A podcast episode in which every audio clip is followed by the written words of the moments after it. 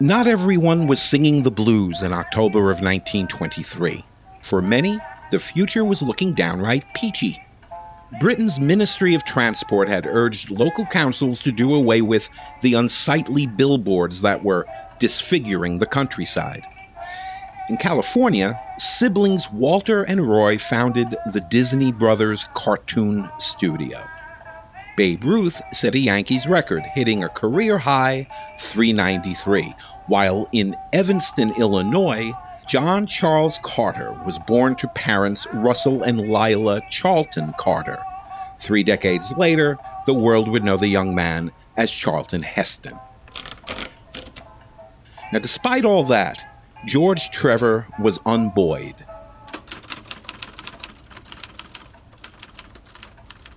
For his feature piece in the A K C Gazette of January nineteen twenty-four, the lament flowed onto the keys of his Underwood number five. No matter what breed is under discussion, its champions... Champions of other more popular breeds, he sulked, laud qualities such as loyalty, gentleness, trainability, and perceptiveness, while oblivious to the virtues of the poodle, which can see their hand and raise them one. Please do not laugh, therefore, when we tell you that the poodle possesses all these qualities and one that he shares with no other breed. He is a born comedian. In prose of radiant purple, Trevor sneered at a fickle public whose canine breed fashions turned with the breeze. In nineteen twenty-three, he reported they blew in the direction of the German Shepherd Dog. Society, that weather vane of sentiment whereby fanciers gauge the trend of the market, has left no doubts of its fondness for the shepherds. They are the rage, the fad of the hour. Tomorrow, mayhap, the vogue will switch to Siberian vodka hounds. The German Shepherd's popularity tapped a deep vein of jealousy in the lonely poodle advocate. German Shepherds this, German Shepherds that. Marcia, Marcia, Marcia! Exactly. Spoiler, Trevor was right. Though its popularity endures, the German Shepherd would lose its it-dog status by the nineteen thirties. With the rise of fascism in Europe, America had soured on the Krauts, and Trevor was wrong-ish. Though in a few short years, the poodle would narrowly escape extinction. What's more, it would achieve critical mass and soar to a popularity that would have fanciers of other breeds muttering, well, Marcia, Marcia, Marcia!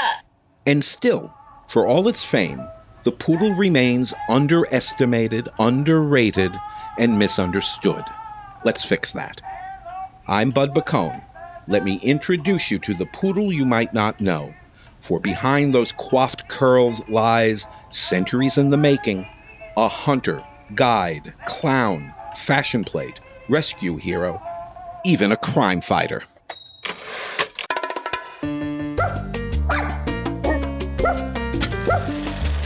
There have been dogs as long as there have been people. Cookies! This dog was going places. Fast. The American Kennel Club. Kennel Club. Take your dog down and back for me, please. Down and Back. Stories from the A K C archives. This is the show for you. With Bud Bacone. This puppy has potential. The Standard Poodle. Written off by many as a prisified, ploofy, oversized lapdog. A breed we can trace... That's me from season one. Get a load of my clothes and the hair. In that episode, we explained that the story of obedience training in America can't be told without meeting the eminently trainable Standard Poodle. To recap, the poodle is a source of some great barbed answers. There is no such breed as a French poodle. The poodle is probably of German origin. Its name is derived from a Low German word meaning splash in the water.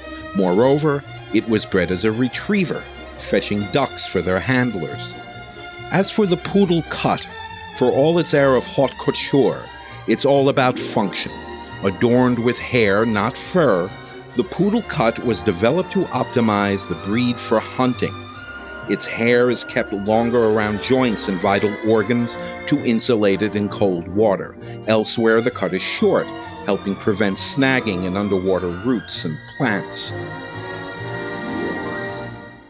Like many dogs with jobs, there's not a lot of documentation about their earlier days because their owners were busy, you know, working.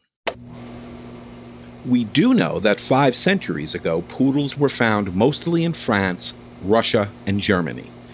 They can be found today in works such as this, by renowned German painter and engraver Albrecht Dürer, a contemporary of Martin Luther. Dürer's works survive in galleries all around the world, many including or sometimes featuring dogs, and many of those breeds are recognizable to fanciers as direct ancestor of today's standard poodle. Earlier still, there's evidence of poodles in the fourteen hundreds, in this work by Italian master Pinturicchio. And that's likely a poodle in this work from sixteenth century Flemish artist Martin de Vos. And in this eighteenth century painting by Spanish master Francisco Goya. Together they paint a familiar dynamic covering five centuries. Poodles, beloved both as a retriever and in homes, as a treasured member of the family. Everyone's happy and we all get home before the streetlights come on. But in the nineteenth century, with much of Europe at war, people, traditions, and pets cross-pollinated among countries, and that's how the poodle caught l'essure of the French. And before you could say Jacques Robinson, the French did what they're famous for. They fell in love. Granted, the poodle functioned en français as a retriever. There it's called the caniche, or duck dog. It also became a cultural icon and the national dog of France. Poodles became a favorite in the court of Louis the sixteenth and Marie Antoinette. Boo! Up, up, up, up. En français? Le boo! Yet mercifully, they escaped the gaze of Madame Defarge and friends. Perhaps it was the poodle's other role as a caniche, and as an everyone's dog that preserved its status with the poorer citizens of France. Some had taken to employing the poodle as a truffle hunter. Uh, footnote here, there is some controversy. Uh, some insist that the truffle hunting poodle is a variation of the breed. We'll let them duke it out for themselves. It is known that some truffle hunting poodles would work in tandem. The poodle sniffs out the goods, while the digging dog, perhaps a, a dachshund or a terrier, oversees the acquisition. And if by the Revolution, the French hadn't become fully enamored of the poodle, its heroics in the Napoleonic Wars sealed the deal. Legends abound, including that of Moustache. Born in seventeen ninety-nine, he was soon adopted as mascot to a regiment of French grenadiers. One story has Moustache, or Moose, if you're on a first-syllable basis, alerting his regiment to a night attack from the Austrians. For that, it's said he was granted a grenadier's per diem and decorated with a collar. He marched with the army through the Alps and was present at the Battle of Marengo, where he lost an ear. Yet the grand mère of moose stories, best told on a winter's night over a steaming mug of cocoa, tells of his exploits in the Battle of Austerlitz. There, the regiment's ensign, assigned to carry the colors, was isolated and surrounded by the enemy. As all appeared lost, Moustache rushed to his aid. The wounded ensign had wrapped the colors around his body to ward off the inevitable disgrace of losing them. At that moment, a charge of grape shot felled the attackers, too late to save the ensign. Working carefully, Moustache is said to have worked the colors free from around the ensign's body and returned it safely to the care of his regiment. Moustache, it's said, later joined a regiment of dragoons in Spain, and in eighteen eleven was killed in the Battle of Badajoz. There, the steadfast black poodle was awarded a hero's burial. Other poodles would be commemorated for their war service, names such as Morfino, Thautou, Sancho, Mazunta, and Babouche live on in French folklore. By the time of Napoleon's second and final exile on the island of Saint Helena, hard to keep a good emperor down, he would sometimes reminisce. There, he dictated a story about the Battle of Marengo, where, following the day's fighting, he toured the battleground. There, he recalls coming upon the remains of two friends killed that day, one of them a grenadier, and with him the soldier's faithful Poodle, whose last conscious act was to lick his master's face. The emperor said it was a beautiful, clear moonlight in the profoundest solitude of the night. Never had anything on any of my battlefields cause me a like emotion.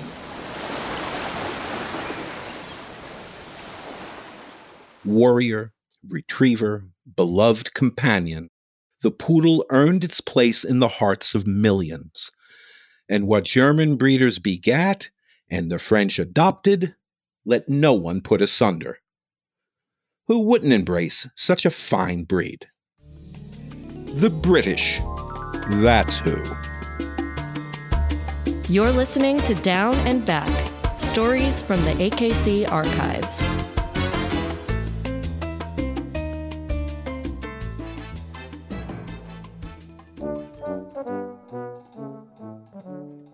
Despite the popularity of hunting through the Victorian era, the Brits never warmed up to the poodle as a gun dog, for a number of reasons, some of them good. One was the surfeit of outstanding homemade breeds, retrievers, spaniels, pointers, setters. It was a buyer's market, no continental dogs need apply. Another was the growing scarcity of water-based quarry. Hunting was gravitating away from lakes and ponds and onto the four-legged game of terra firma. And with it, demand shifted towards land-based hunting dogs. Another reason was reputation. The poodle wasn't seen as a well-bred hunting companion so much as a prissy, fluffy, ribbons and bows, smoogie-woogie, sissified indoor companion to nobility, folks who'd rather nibble petty fours with tea than sully their finery in the deep grass of England's countryside. Worse yet, in the minds of the Brits, the poodle was French.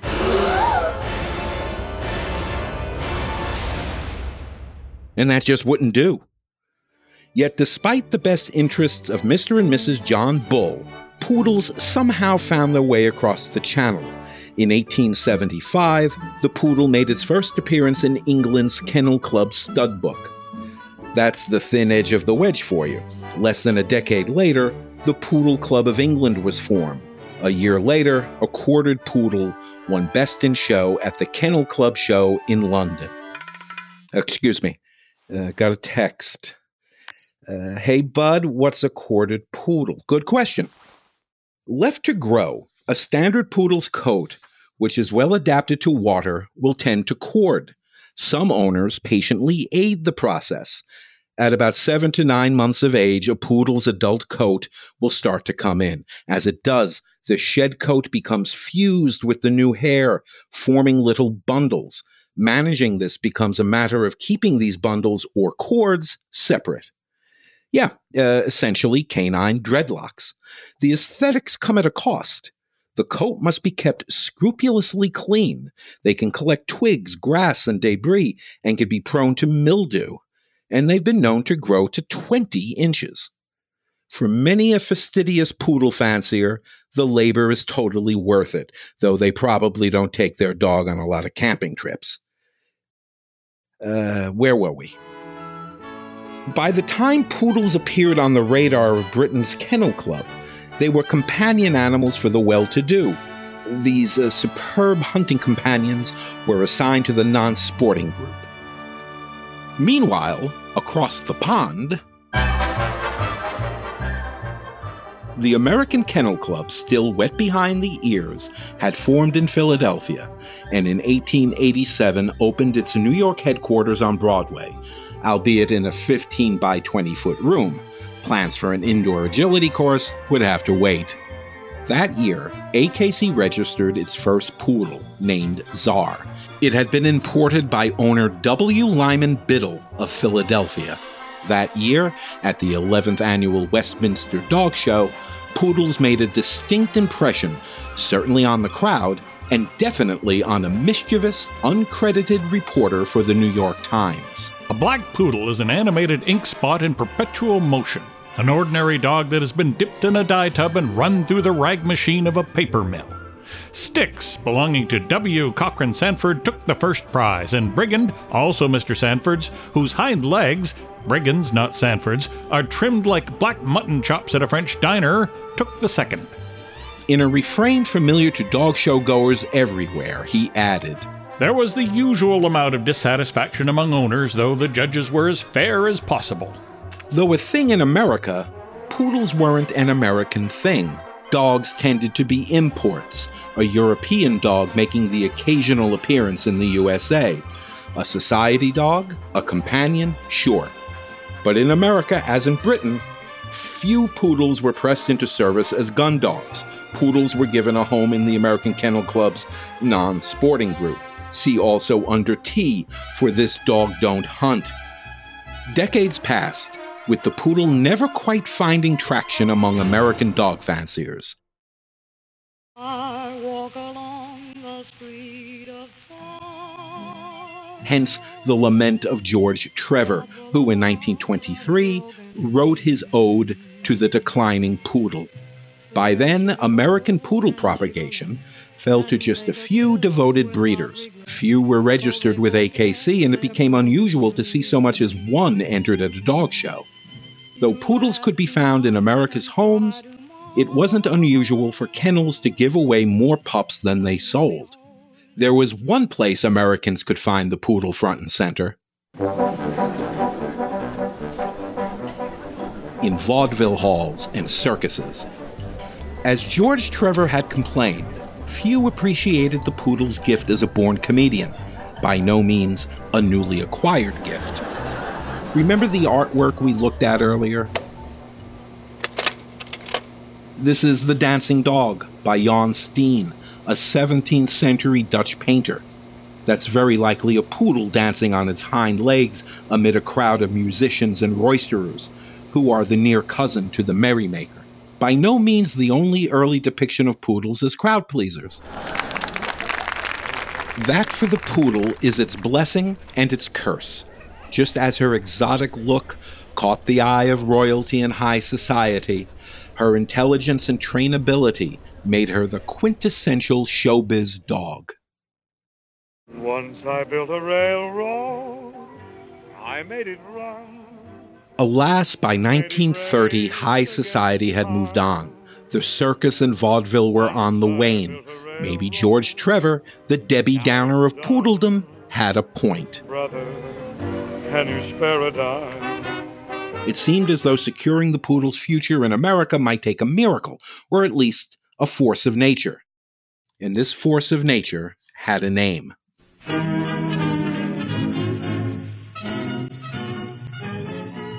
She was Charlotte Hayes Blake Hoyt, society woman, dog fancier, and descendant of Eli Whitney, the cotton gin guy. In nineteen thirty-four, her mother presented her with a four-legged gift, a magnificent white standard poodle named Champion Nuncio Duc de la Terrace. Though born in Geneva, he'd been sold to England's Nuncio Kennel, and he all but caninified the breed standard. A champion in Switzerland, France, Germany, and England, Duke was not for sale. Or he wasn't until Hayes Blake Hoyt's mother offered one thousand pounds, just north of seventy thousand of today's dollars. Though a born swimmer, the Duke could afford to cross the pond in style.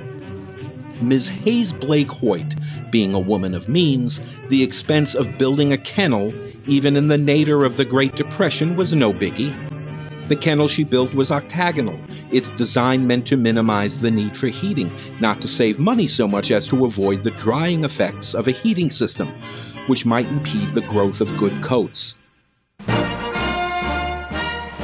Duke's move to Blackeen Kennel might be framed as a canine equivalent of selling Babe Ruth to the Yankees. Apologies to Boston for that.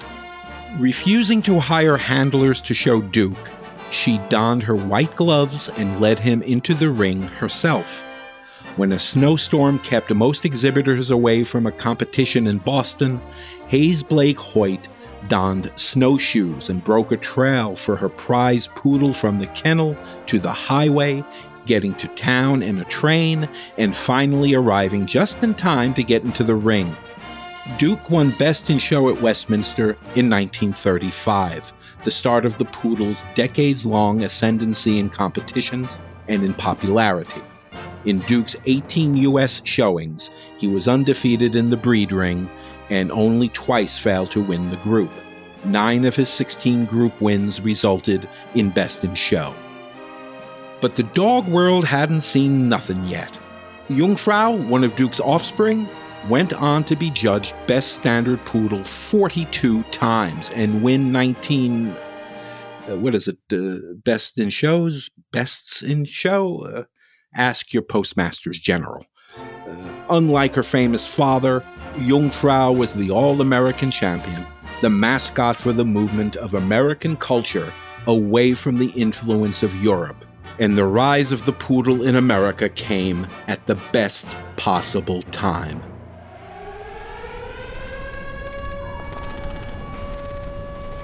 From nineteen thirty-nine, six years of war would leave Europe shredded, millions dead, cities and towns decimated, and millions more displaced. Rarely told is the story of dogs as collateral damage in war. Humans, desperate to survive, had no means of caring for their beloved dogs. Entire breeds were all but wiped out.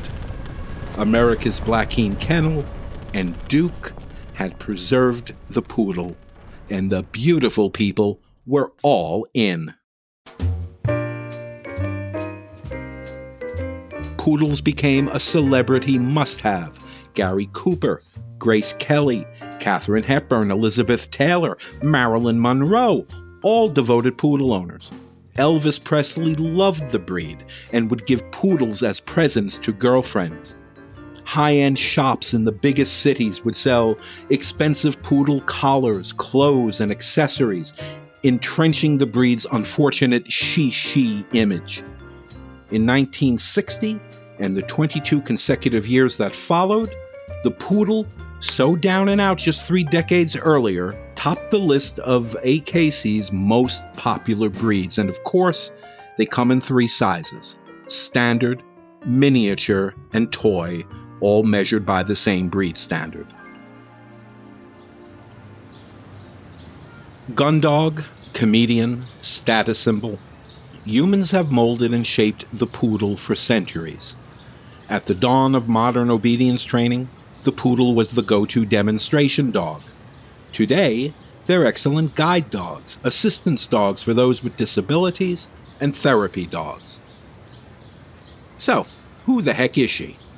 A quick spin through the archives' newspaper clippings reveal she's very much the Swiss Army knife of breeds. Poodles have helped enforce the law. According to police, a runaway miniature black poodle led two detectives on a chase to fiftieth Street and first Avenue, where they spotted a man wanted for bookmaking. An arrest followed. They've been accomplices. Known as the French Poodle Gang, the three men were said to have used a two-year-old white miniature poodle named Dippy in their operation. Appearing to walk Dippy through quiet parking lots, they used a set of sixty-four master keys to systematically loot cars. And they've saved lives. The white poodle lunged between the snake and the boy, just as the rattler struck. Though struck six times, the dog was given anti-venom and will survive. Call the poodle the Meryl Streep of breeds, a multi-talented, people-loving, wicked smart canine that excels in almost any role she's given. Every now and then, a dedicated group of poodle fanciers seek to revive her reputation as a hunting companion, the very job she was bred for over the centuries. Uh, good luck with that.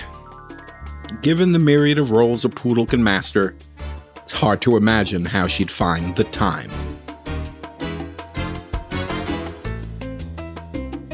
Down and Back, stories from the A K C archives.